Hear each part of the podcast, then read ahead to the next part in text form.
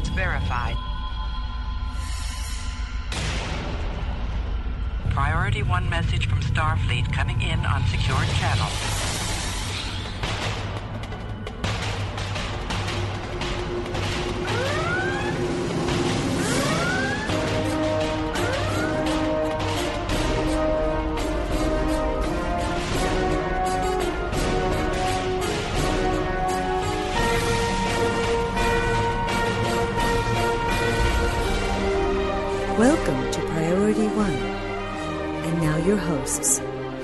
Captains! You're listening to episode 268 of Priority One Podcast, your weekly report on all things Star Trek. Recorded live on Thursday, April 28th, and available for download or streaming on Monday, May 2nd at PriorityOnePodcast.com. I'm Kenna, And I'm Mark. and as always, in the recording studio is our audio engineer, Winters. Hello, everyone. So, Mark, what's coming up this week? This week we check out the latest production news from both the small screen series and Star Trek Beyond. In Star Trek Online News, we've got a big convention announcement, and a familiar face has turned up on Risa. On screen, Cookie and Elijah meet the Bynars in the TNG episode 11001001. Later, Jace delivers his latest Star Trek literary review in Treklit 101. And as always, before we wrap up the show, we'll open hailing frequencies for your incoming messages. Of course, don't forget to keep the conversation going at facebook.com forward slash priority one podcast or on Twitter at priority one pod. You can also send us an email via incoming at priority one priorityonepodcast.com. And finally, thanks again to all our Patreon supporters who make this show possible from week to week. Visit us at patreon.com forward slash priority one and find out all the cool perks we have to offer. Speaking of Patreon perks, this week on Priority One After Hours, Has Hollywood run out original ideas? I mean, I like this new word that's getting sort of bandied about just now when it comes to films is a reimagining. It doesn't necessarily apply to just movies, though, does it? Because aren't they talking about redoing Battlestar Galactica again? Do you think Star Trek has no more stories to tell? You think Star Trek is dead? Um, Is that what you're trying to say? so I don't necessarily mind that there's no original stories in Hollywood.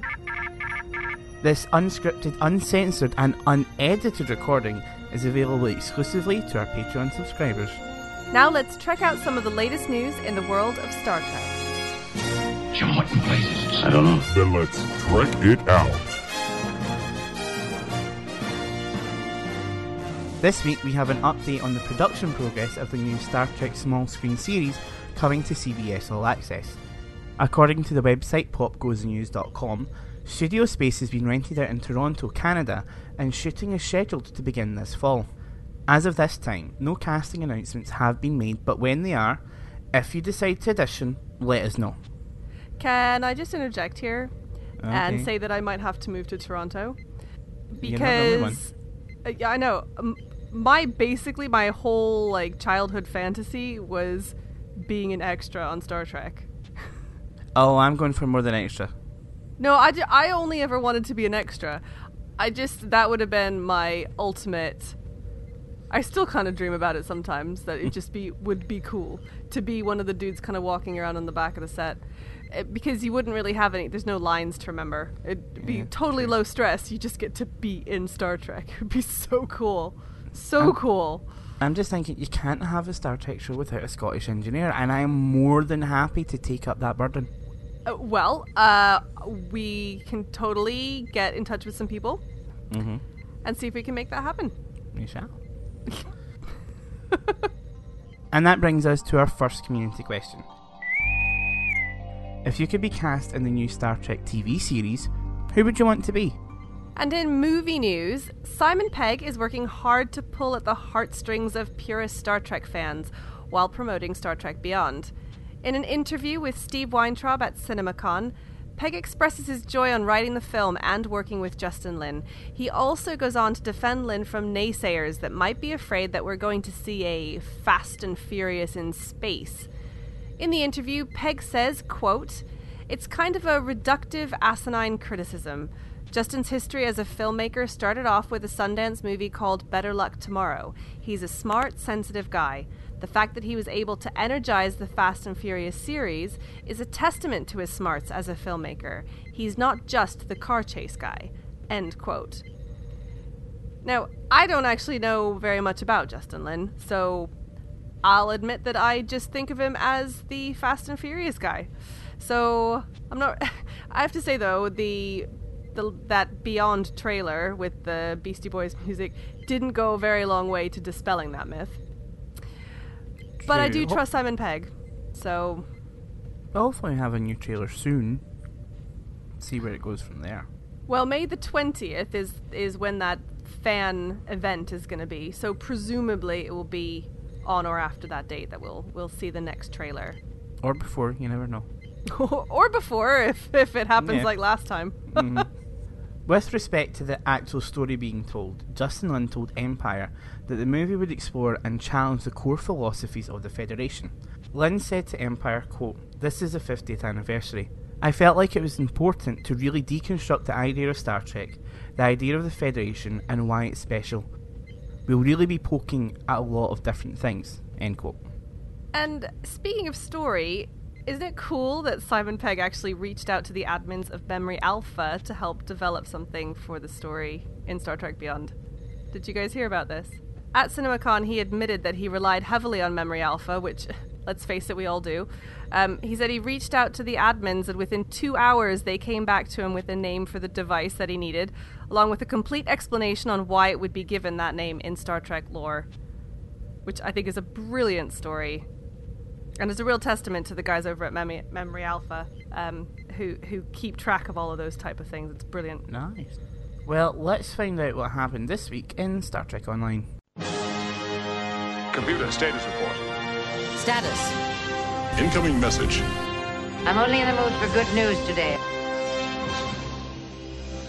Well, Captains, welcome to STO News, where Ken and I bring you the big news of the week in Star Trek Online. Well, and first up, convention season is coming up quick, and we've had our first confirmation of some of the Cryptic Away team heading out to meet and greet fans and players. It's been announced that executive producer Steve Ricossa and lead artist Samuel Wall will be traveling out to Germany in a few weeks to represent Star Trek Online at FedCon 25. Along with the rest of the European away team, they'll be hosting panels, manning the Star Trek Online booth, and even hosting a community meetup in the evening. FedCon 25 is being held in Bonn, Germany from the 13th to the 16th of May. All, all I was going to say was, I wonder, are they going to go to Destination Star Trek? Is there anyone from the Cryptic team going to go to that one? Well, I think these things get planned actually very close to when they happen. And since that's not happening till it's October, isn't it? We'll probably find out something later in the year. Don't know if any of the actual California Cryptic team were there last time, but I know that Star Trek Online did have a booth because I met some of them and I got my picture taken and I got some stuff.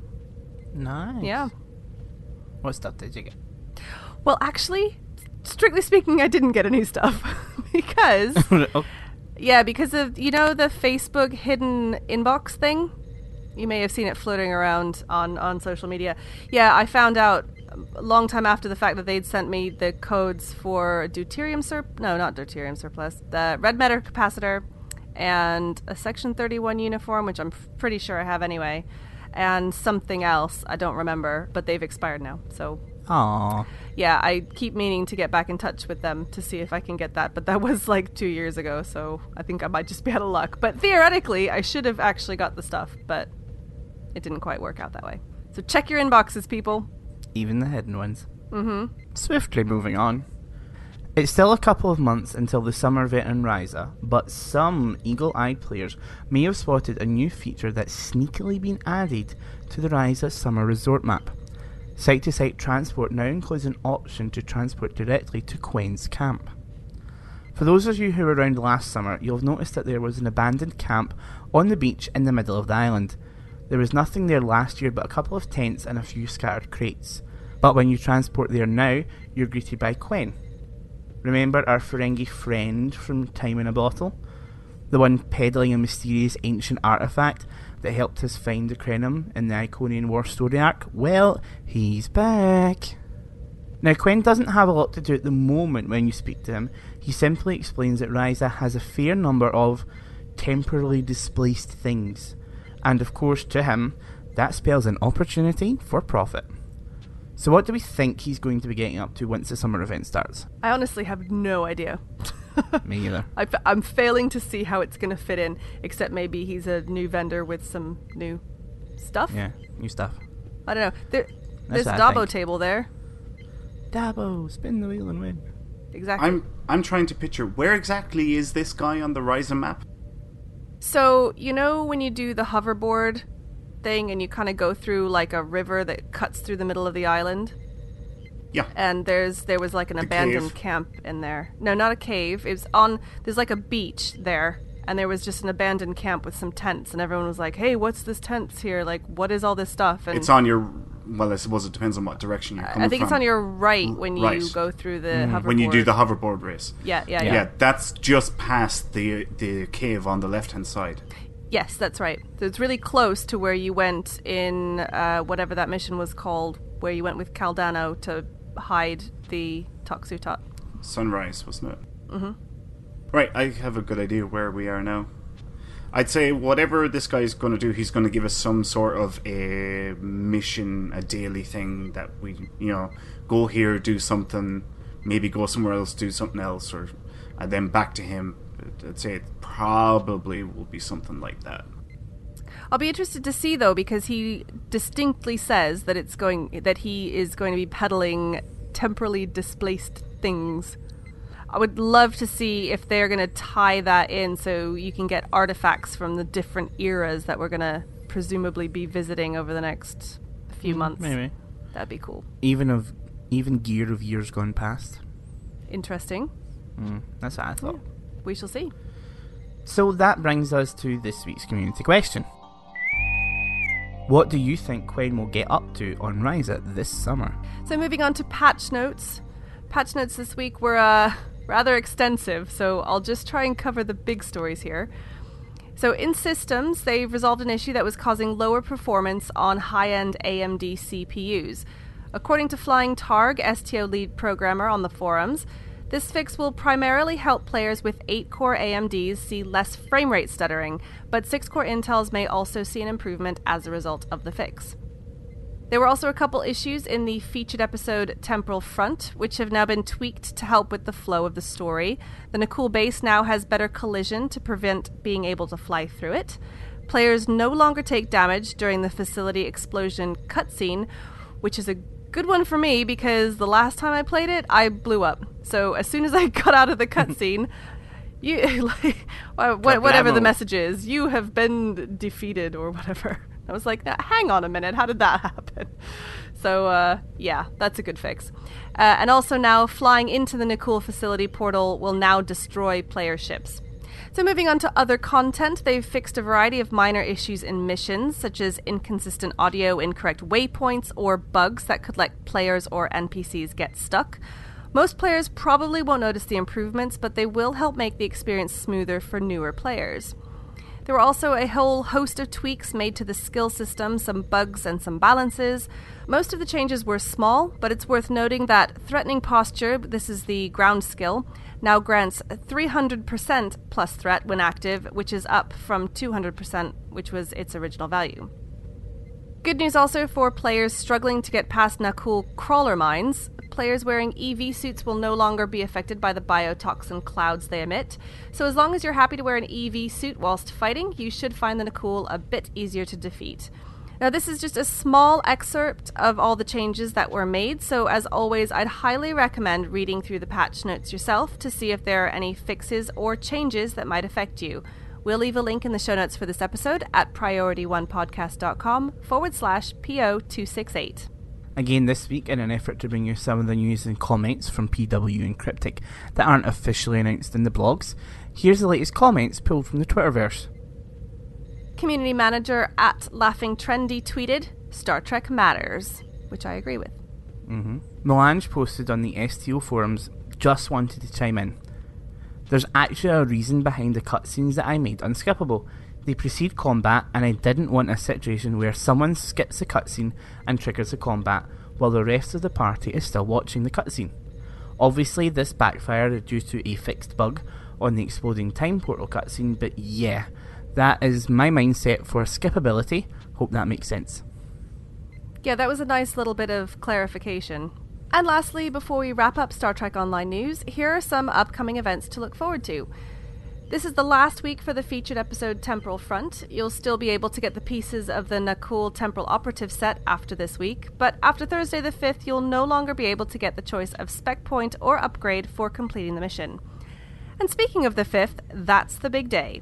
As of recording this episode, we still don't have any details on what it will be, but we know something big is about to drop. So be sure to tune in to our social media channels and we'll let you know details when we do. Like our Facebook page at facebook.com forward slash priority one podcast or follow us on Twitter at priority one pod. In other events, the Galactic Restoration event is back on from the 5th through the 19th of May. The featured episode Hearts and Minds is live on Friday the 13th for two days. And finally, the Crystalline Cataclysm starts again on the 19th of May. So if you don't already have it, that's a great opportunity to pick up the TR 116B rifle now with updated graphics. As always, events are subject to change without notice. Make sure you check the in game calendar or listen in here at Priority One Podcast for the latest news and updates from Star Trek Online. Now let's check in with Cookie and Elijah and see what's on screen. On screen. Hello, Captains. I'm Cookie. And I'm Elijah. And this week we're reviewing 110010001, written by Maurice Hurley and Robert Lewin, and directed by Paul Lynch. This episode first aired February 1st, 1988. Riker goes on a blind date, only to be catfished by the Bynars during a routine maintenance at Starbase 74. Can Riker get the girl? Will Wesley break the Enterprise? Can Data draw better than a blind man? Oh my god. Here are some fun facts. This episode won an Emmy Award in 1988 in the category Outstanding Sound Editing for a Series. Carolyn McCormick, who played Minuet, returned later in the episode Future Imperfect and was used by the Romulans in an attempt to trick Riker by taking memories from his past and turning them into a holodeck program set in the future in order to get him to reveal Federation secrets. Little did they know she was never real, and thanks to her, Riker was able to see right through the deception. That was a good episode. I really liked that. Did you recognize Gene Dynarski, who played Commander Quinteros in this episode? No. Who He was also in the original series episode Mudd's Women as one of the male suitors, along with the TOS episode The Mark of Gideon as Krodak. No, no I would mm-hmm. not have. I kind of he I I know exactly who they're talking about because I just watched Mudd's Women. Jonathan Frakes, who played Riker, said that the episode was, quote, a fabulous show. Those were the kind of chances we took first season that when they worked, they worked great. It was a very chancy show and I loved it. Those characters, the Bynars, why haven't they returned? That was a very well conceived idea. They should have them as a regular on the ship to fix the engines or whatever the hell they do. End quote. You know, that's a good point. How come Star Trek Online doesn't have Bynars? Yeah, they should. There's so much you could do with them. They introduced the little exocomps, but why not the Bynars? So, Cookie, what do you think of the episode overall? Well, first of all, Captain Picard has a personal relaxation light. What the hell is that? It's for relaxing and it's personal. What does Okay. hold on a second? What does that even mean? A personal relaxation light? Is that like mood lighting? I don't understand. Haven't you ever just had something decorative because it just makes you feel good? And you don't care if anybody else No, likes no, it no, no, and you have There's it in your space. And that like lighting makes a big difference when it comes to relaxing. No, this he doesn't describe it as a lava lamp. He describes it as some type of device that allows him to relax. What? I don't. Maybe it's one of those ones that kind of dims and then gets a little brighter and then dims like you're closing your eyes and opening them again. Have you ever seen that? No. Lighting at- can not at all. yeah, you can do like therapeutic things with lighting. In the I know future, I'm sure they've got it fine tuned and that's probably what he has. Maybe I guess. His description of a relaxing evening was so cozy. I have a little work to finish up. Then I'm going to my cabin. I'm going to put my feet up. I'm going to turn on my personal relaxation light. And I'm going to lose myself in the pages of some old novel. I love Data's attempt at pure creativity while painting, the effort he put into that, and how serious he took it. both him and Geordi. They are so adorable. I love their friendship. I did feel bad for Data when he was blaming himself for being distracted by that painting, though. He acts like because he doesn't need rest or recreation, that he doesn't deserve to have it at all, which is so not true. Poor Data. If I were around, he would get his full share of recreation. By the way, when Riker was in the holodeck, he said, But computer, blondes and jazz seldom go together. and I have to say, my natural hair color is a sandy blonde, and in this case, yes, he's right, I don't like jazz. But I'm sure that's just a coincidence. Any blondes out there that like jazz, write into us. Now is your chance to disprove this stereotype. Speaking of Riker, he was the one that first suspected something might not be right with the Bynars. And then he immediately went off to the holodeck, so I guess he didn't think they were too serious of a threat. And when Wesley was left in charge of the bridge, was he actually in command of the bridge during that time? I know the ship was technically docked, but that still counts, right? He was like in charge of the ship. I mean, he did notice the malfunction in engineering and took all the precautionary steps, and I think he did a pretty good job. I think they casted them really well.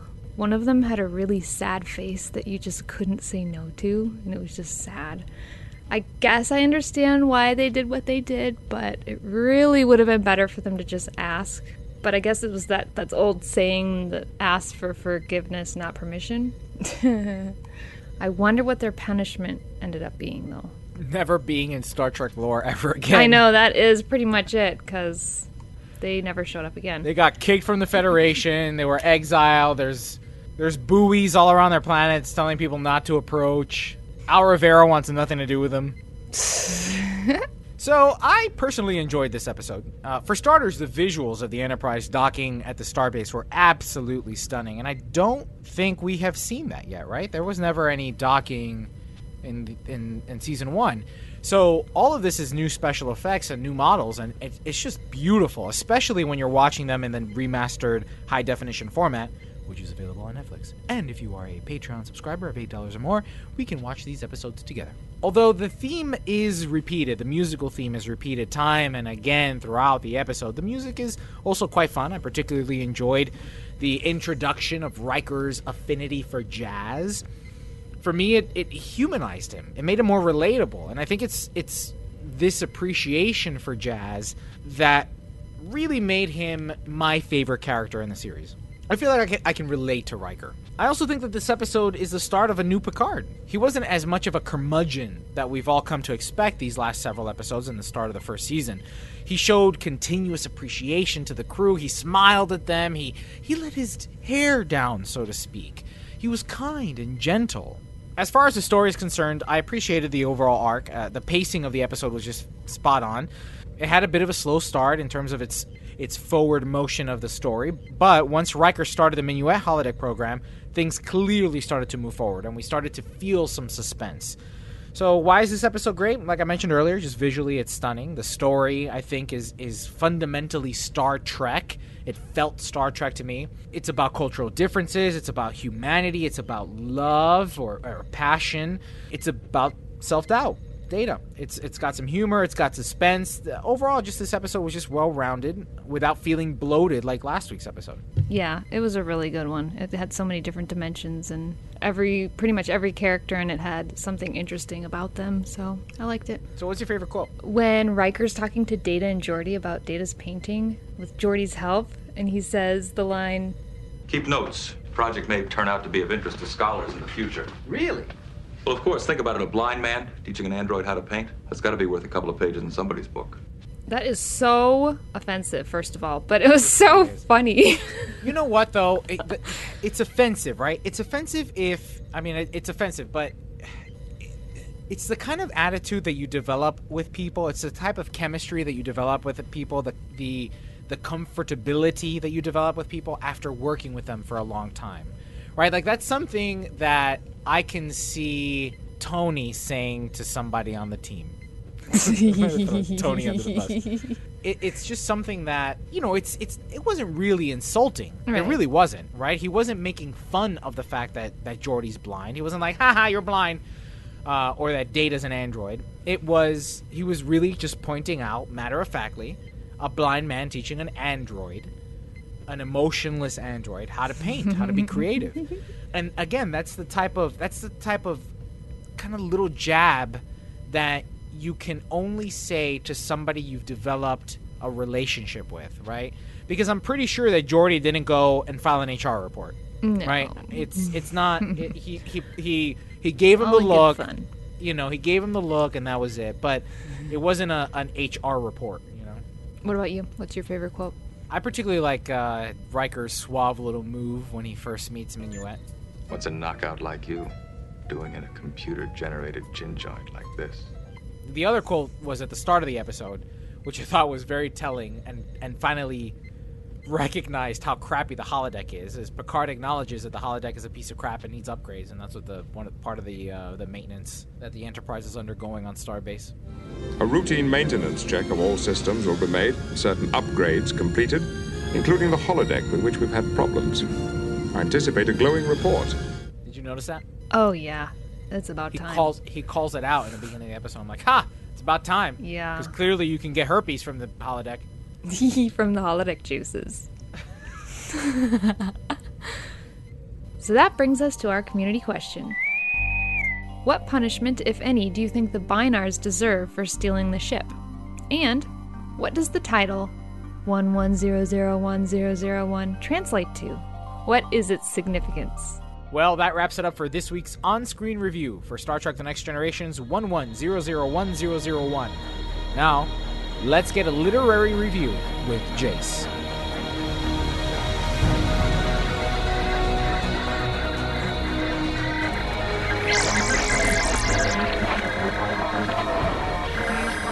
Hello, Captains. This is Jace with the April edition of Trek Lit 101.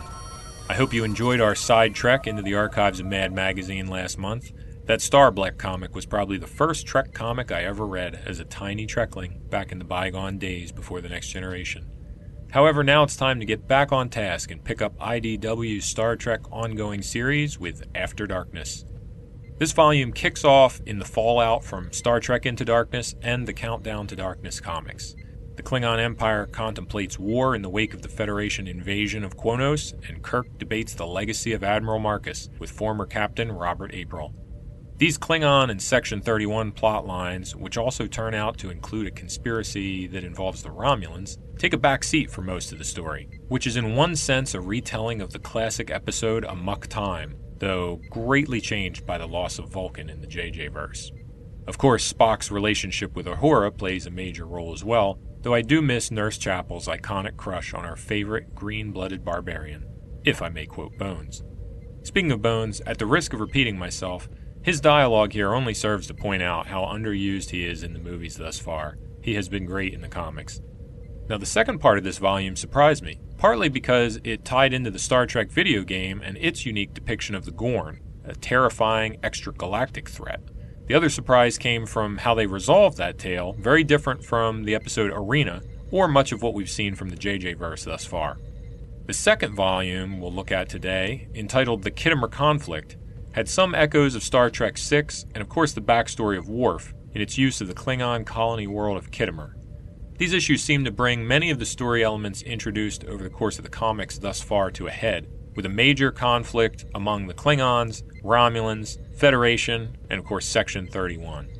While at the end there are a few dangling plot threads remaining, for the most part, I expect Volume 8 will properly begin the five year mission after numerous holdups and recalls during these two books.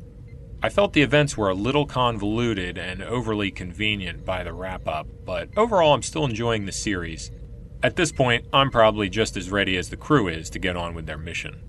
Now, Roberto Orci was a story consultant through much of the series thus far, so with him no longer involved with Beyond, and his script treatment apparently being totally scrapped, I'm curious if any of the events of these comics will be later contradicted in the new film, or if Beyond will just be a totally self contained story well away from all the known politics of the Alpha Quadrant anyway. So far from the trailers, it seems like the latter, but who can tell at this point? Still, now we're mostly over the hump of Into Darkness in the comics, so next time we'll press on and see what's out there. That's all for this week's Treklit 101. Now let's open hailing frequencies and see what's incoming. Message coming in, sir. Hailing frequencies. Open. See? We are getting to know each other. Well, Captains, this is the part of the show where we open hailing frequencies for your incoming messages. First up, does the cancellation of Star Trek Federation Rising spell the end of fan productions? And Rarva commented on priorityonepodcast.com I think it spells the end of the willingness of people to create new Trek fan content. Nobody wants a potential CBS Paramount lawsuit or a cease and desist over something created out of and for the love of the franchise.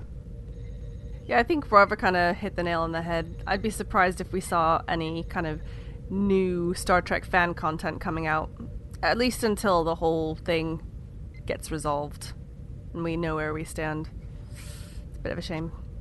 For our second community question, have you learned any top tips or tricks in the new Star Trek Online skill system? Gavin Runeblade posted on our website I'm waiting for people to post cookie cutter builds for me to copy. Once the arguments stop and people start complaining there's not enough variation, I'll know it's a good time to handle it. Yeah, I like the way he puts that. I do, I do. It, it is kind of true. I mean, that's kind of how I started off. you know, with the old skill system. So I just kind of did what other people did. It seemed to work. Actually, though, I, I think, especially if you're leveling up, the new one is a lot easier. So, yeah, just have a go. And finally, do you think that Star Trek Online is actually Star Trek canon, or does it fall just outside of true canon? Hi, this is Chris Keane. I'd like to weigh in on the community question about whether or not we consider Star Trek Online as canon. Unfortunately, for me, the TV series, the films, that's canon. Um, it just always has been, always will be, and that's the end of that.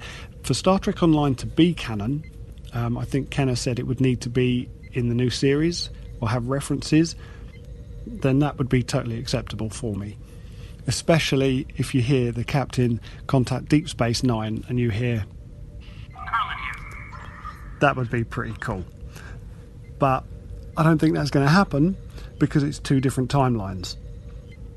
Kurlan in his, the Enterprise B in theirs, you know, they're never going to chit chat. And it's going to be very hard for the new creators of this new Star Trek series to put references in it because everything from Star Trek Online just hasn't happened yet. So it looks like Star Trek Online probably will never be canon.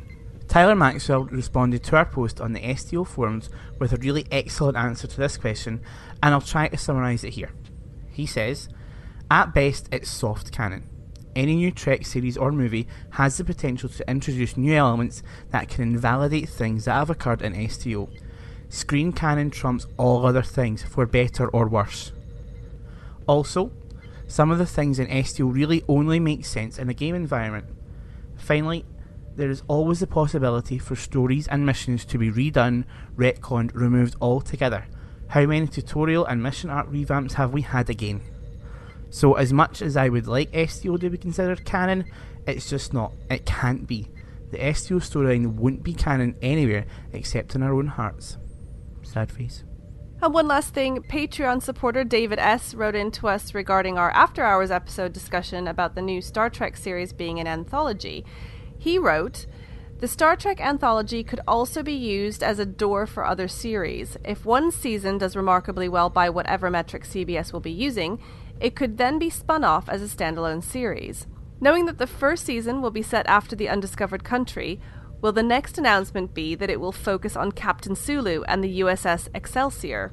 A Star Trek anthology also allows CBS to experiment a bit more and give us stories we wouldn't otherwise get in this format.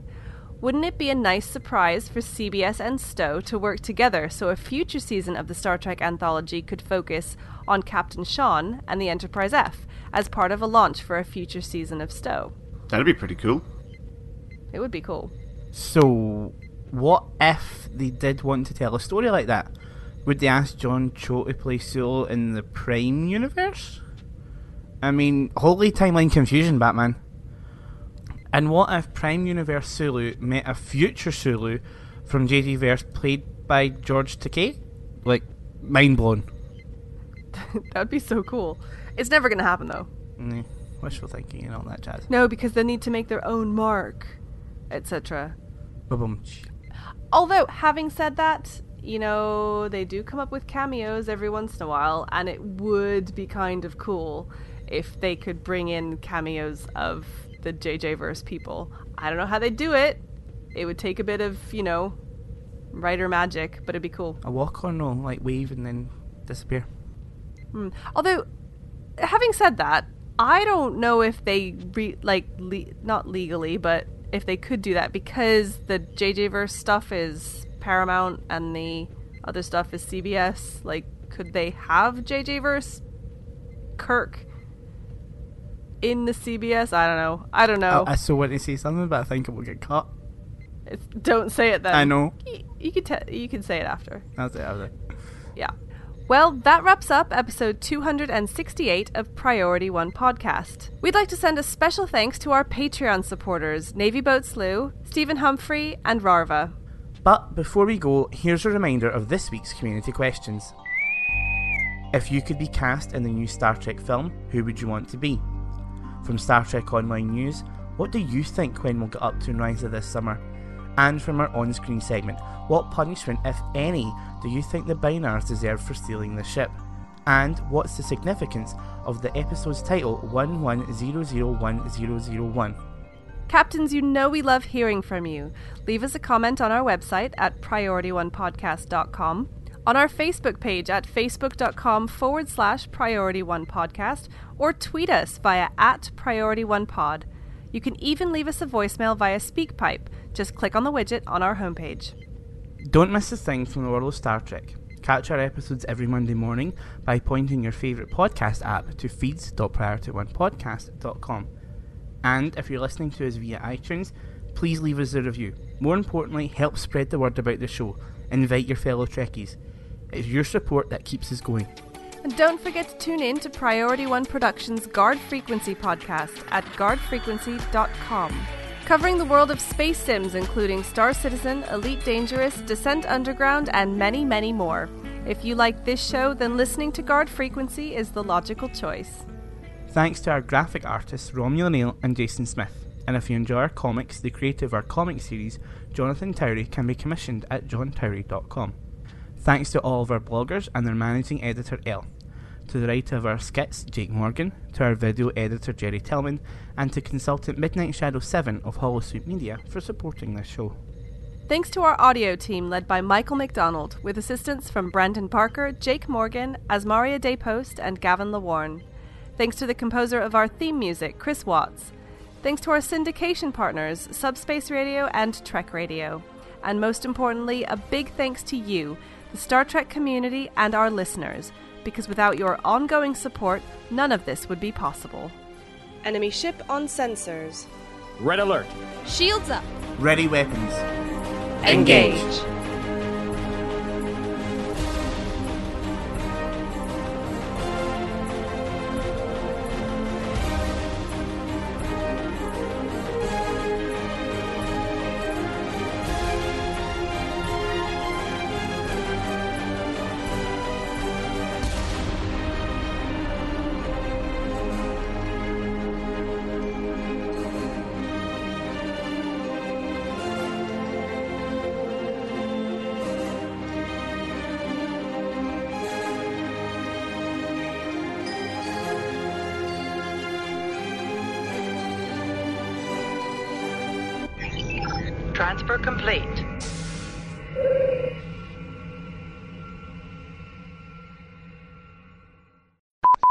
I'm Kenna. And I'm Elijah. No, sorry, I'm Mark.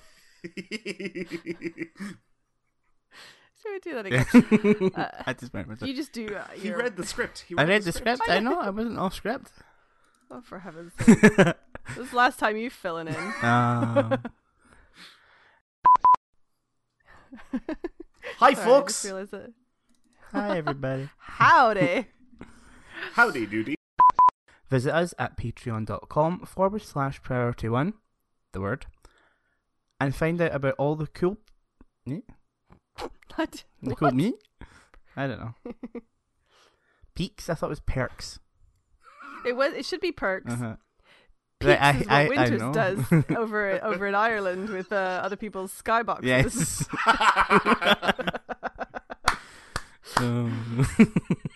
Uh, I can't get that picture of now, like you know, this guy coming up to the window and staring in. staring in the window.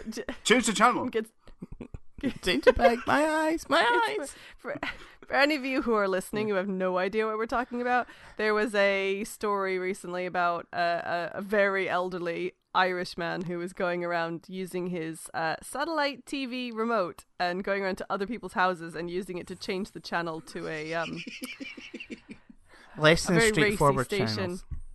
Yeah. So anyway, I would shake that guy's hand. what? Why, why don't you, why don't you do, I would not. No, Well, yeah. actually, What? wait a minute. Uh, yeah, No. maybe maybe not. Maybe not. Now let's trek. I'm sorry. I was distracted. I was opening my tiny, tiny bottle of bourbon. it's, Alright. it's, it's really small and. Were you I was imagining you're a giant? That's what you were doing, was. wasn't it? I was. Oh my god. it's only Ah. tiny. Um, where were we? How unprofessional. Feedback in three, two. Oh, that's me. Oh god, it's going. It's John's not up going for a very game well. today, folks. No, Oh man. Jeez Louise. Knowing that the first season will be set after the undiscovered country, will the next announcement be that it will focus on Captain Sulu and the USX eh, uh, uh, uh, uh, the USS Oh, that's hard to say. You try it. USS, USS Excelsior. USS Excelsior. Oh, fine. Whatever. Show offs.